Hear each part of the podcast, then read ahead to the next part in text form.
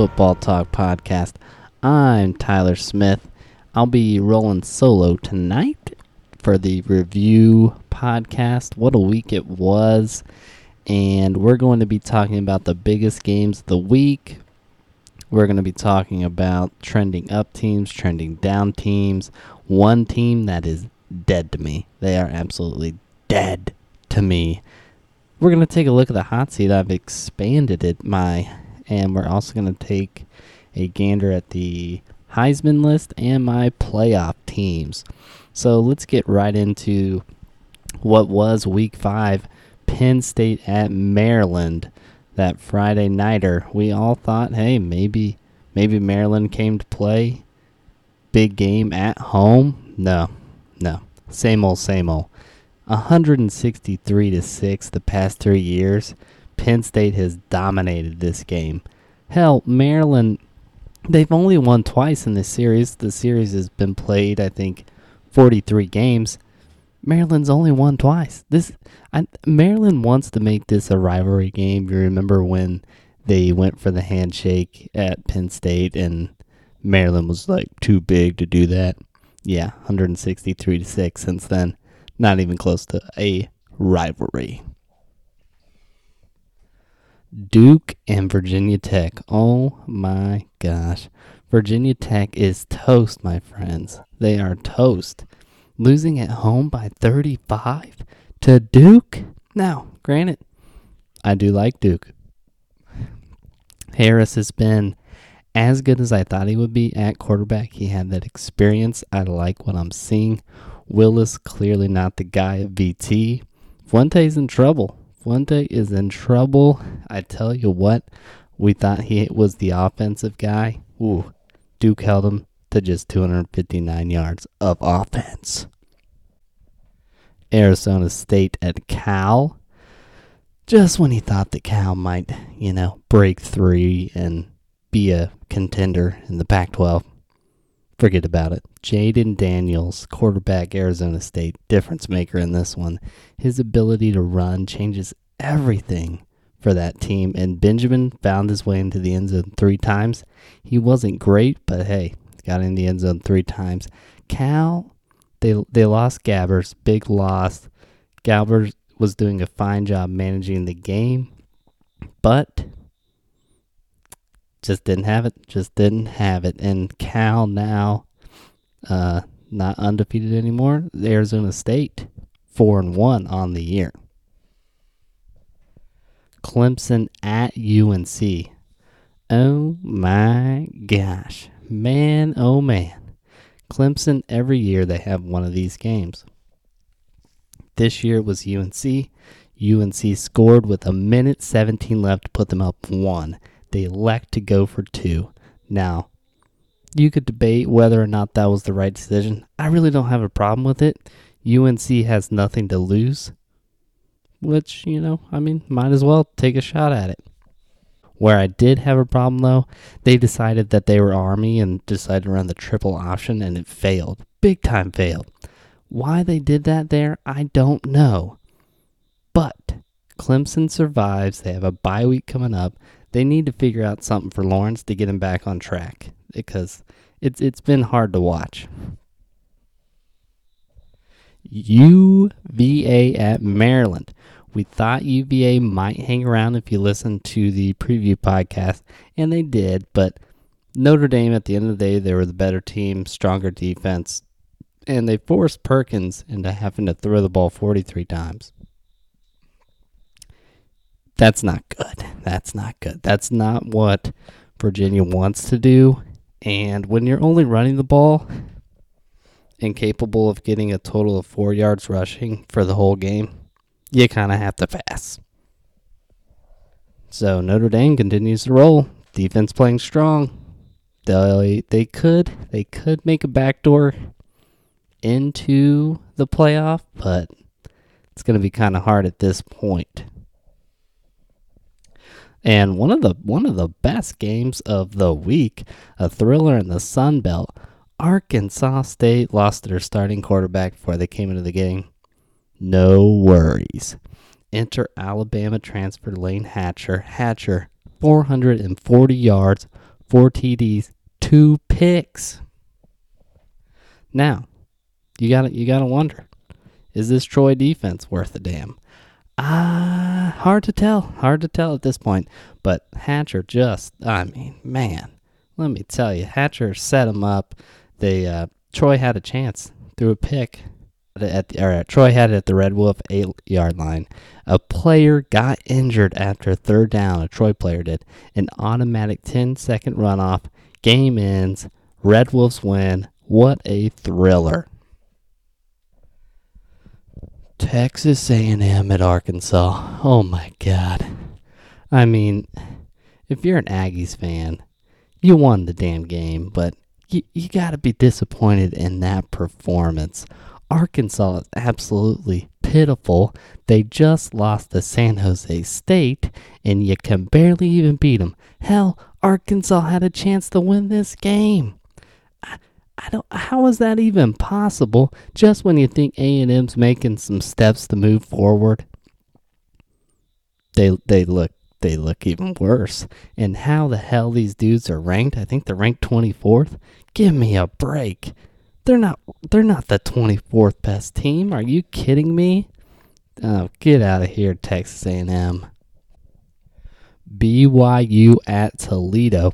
This one kind of went under the radar. Big time matchup, uh, considering where these two teams are, and Toledo comes out the victor.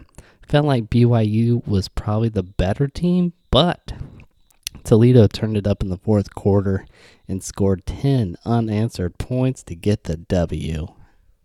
USC at Washington. Matt Fink, he had a rough time in this one, guys. This is this is what they do. They they break out. These quarterbacks break out. Rough game next. Three picks versus the Husky D. The running games thrive though. It was a good performance for the running game. However, the Huskies capitalized on USC turnovers, scoring 14 points off of them. The final score 28 to 14. Minnesota at Purdue.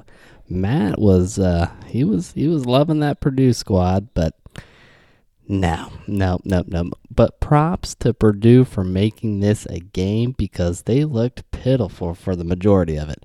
Morgan, quarterback from Minnesota, hell of a day 21 for 22, 396 yards, and 4 TDs. Minnesota looks like a true competitor in the West. Oh man, Kansas State at OK State. Had a nice uh, little rain delay in this one, but that didn't stop Mr. Hubbard. What a difference maker that guy is. He nearly ran for 300 yards. OK State needed that win. They got it. Big momentum boost. Keep going, Cowboys. And let's get to, oh, I don't know, Ohio State at Nebraska and college game day. You gotta, you gotta do better. You really do. This, this was not the game to be at and it went about how everybody thought it thought it would. Ohio State continues to roll; they're dominant. Nebraska continues to struggle. I I do think Frost can turn this program around, but uh, was Bo Pelini that bad that they had to run him out of town? I mean, come on, the guy won nine to ten games nearly every year, and look at you guys now. Pitiful, pitiful. But uh, yeah, that'll pretty much wrap it up for the biggest games of the weekend. I'd like to give a quick mention to the Rice La Tech game. I, I tuned into this one pretty heavily. An overtime thriller, La Tech. Smith runs one into the end zone to get the W and OT. What a game that was, and a huge victory for La Tech. So let's move on to the next se- segment three teams trending up. Kind of hard not to have Duke at this point. That was a nice win over Virginia Tech. I think they can keep it rolling. Great job, Dukies. Arkansas State, they showed me a lot. I thought Troy was going to win the Sun Belt. I thought they had a good chance at it between them and App State. But Arkansas State has now entered as one of the true competitors They will have to face off versus Louisiana, who is hot and came off a big win versus Georgia Southern. And SMU, my gosh, these guys just keep on scoring, baby. I love watching this team. The Ponies ranked for the first time since, you know, they got the death penalty. So keep it up, Ponies. Three teams trending down. My best bet of the weekend failed me. UAB. you lost to Western Kentucky. When you had a chance to make a statement in this game, you had so many turnovers, couldn't get anything going on offense. I'm just I'm not really sure what to think of this team at this point. Yeah, sure they could probably rally off, you know, four or five more wins, but maybe they don't. I mean, it it's kind of a middle of the road right now for UAB. Marshall. Oh god, poor Marshall. that offense is brutal, and I I think they've got to. I think they might have to make a change at quarterback. I don't think at this point it's working out, and I think it's digressed. I they got to do something different because this isn't it. And the Marshall football that I know, this wouldn't be happening. So we got got, to figure it out over there in Huntington. Trending down, number three team, Washington State. Oh man, these guys, I tell you, just just when I'm like, you know what, I'm gonna get back on that train. You know, I'm not even gonna pay attention to that UCLA loss. Oh gosh, Utah just destroyed them, and I thought they'd be able to take advantage. They didn't take advantage of anything. Utah got the W. Damn it. Now, let's move on to one of the top segments here on the podcast called You're Dead to Me. Ladies and gentlemen, after the week five games, I've selected Virginia Tech. I, I cannot believe how far this program has fallen. I was a big fan of Fuente. I thought he was a great hire. I thought it was the right hire. I, I hate to admit this. I was wrong. I was wrong. He's not doing anything positive over there at Virginia Tech. The program is a disaster. This is Bud Foster's last year, so you're not going to have him anymore. The program is dead. UVA, better team in the state now. I mean, it's obvious. Bronco Mendenhall's got those guys playing. And Fuente, he this team is lost. It's a disaster, and I I think his job is on the line. I I really do. I think it's on the line. I don't know how this program can get turned around with him at the helm. You're losing Foster, so there goes some recruiting. Fuente, I don't think that people are thinking very highly of him right now. So I think there's really only one decision for Virginia Tech, and it's probably to get rid of him. so that'll end it for You're Dead to Me, Virginia Tech.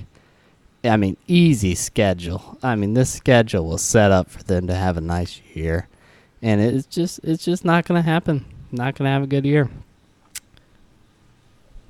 So let's move on to the hot seat my first team on, or my first coach on the list was Justin Fuente. I just rambled on about him. I don't see how they can keep him. Brent Brennan, welcome back to the hot seat. Yes, you beat Arkansas. I kind of give you a pass there. Then you just look not so good versus Air Force. Willie Taggart, right now, you know, not that seat's not as hot, so I'm taking him off. Um, big win over NC State. He needed that one. He got it. Jeremy Pruitt, yeah, you're you're still on it. Um, yeah, Muschamp. I had Muschamp on there last week. Got the win over Kentucky. I don't think Kentucky's very good. I'm gonna leave him here. There's still some more games that could decide his fate. Frank Wilson. I said that he'd be the first one to be fired. Well, Chris Ash actually beat him to the punch. Chris Ash fired from Rutgers. Never thought I'd see the day because I thought he should have been fired after last season. He's eight, he was eight and thirty-two at Rutgers. That's gonna get you fired anywhere. Should have been fired again last year, but uh, you know I figured they were committed. That's why I never added to the list. But Frank Wilson, we'll give him a second one fired at this point. Randy Edsall, I mean, good lord, I, what? I get it that UConn is not a very attractive place, but at some point, you gotta wonder what they're doing there. I, I this just cancel the program, cancel Randy Edsall. It's over. New addition, Doug Martin, one of our Twitter followers, pointed that out to me, and uh, yeah, I couldn't agree with him more. He's 20 and 58 in at New Mexico State. So he's got to go. Later, Doug. Tony Sanchez, I've, I've been trying to give this guy chances left and right. Into the day, he's 17 and 35 at UNLV. He's never had a winning record in his whole time there. The man's got to go. Later, Tony. And Mike Bobo, my last on the list. Ah, last year, 3 and 9 Right now he's sitting at one and four. Not a lot of progression, a lot of regression. I think Mike Mike Bobo is on the hot seat. And let's roll right into my Heisman top five. Chuba Hubbard. I've had the man at one. He's remaining at one. Nearly a thousand yards already after just five games. He has 10 scores as well. And if you look, I mean, there's nobody even close to Chuba Hubbard when it comes to running the ball. I mean, just take a look at the national rankings for rushing. It's not even close, guys. Number two, Joe Burrow, monstrous numbers. Number three, Tua, massive numbers as well. Number four, Jalen Hurts. Let me let me point this out. Only 85 attempts passing. The man has nearly 1,300 yards. That's incredible. Add in his rushing ability, 12 passing touchdowns. We'll keep him here at four. Evan Weaver up to 78 tackles on the year. This man is a tackling machine. I just I just love watching him play. His instincts, he's so smart out there. But with Cal starting to fade now after that loss, Weaver, he's at five now. I don't really want to take him off because he's having a monstrous season, but it's it's going to be tough for me to keep him at five if Cal can't keep winning. My playoff four plus two. Okay. Now, oh, this is gonna. Not a lot of people are gonna like this at the beginning here but I'm I'm keeping it the same as I had it last week. I still have Clemson at one. Yes, I get it. North Carolina, ah, that was a poor performance there. But here here's why I'm keeping them here. I'm keeping them here for now. They have the bye week, and if after the bye week they don't figure it out, I'm gonna have to drop them. But for right now, they keep winning. I still believe in them. Number one, Clemson. Number two, Alabama. Number three, LSU. Number four, Georgia. Number five, Auburn. And number six, Ohio State. Now, I've I've seen it all over social media. I believe Matt even thinks this. I could be wrong. He might. He may or may not. A lot of people have Ohio State at number 1 now. But going into the game, like I had no question that Ohio State was going to beat Nebraska.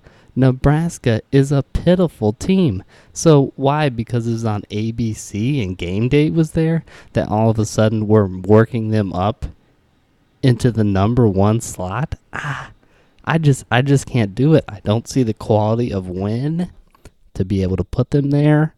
But I get it. They have looked fantastic. I'm just not ready to commit, guys. Not not not that far. I need a big win. I believe they have Michigan State coming up. that would be a ranked opponent, probably the best opponent that they've faced so far. But hey, we'll see. And in Auburn, I have them out, and they probably have the best collection of wins over every one of these teams. So it's really tight right now. Uh, I don't have Oklahoma obviously in the top six. They're my number seven, but it's gonna be it's gonna be a lot of fun if this continues. So thank you for hanging out with me, guys, listening to my thoughts on all the college football action after week five. If you could please subscribe to our podcast, that's totally awesome if you do, and leave us a review.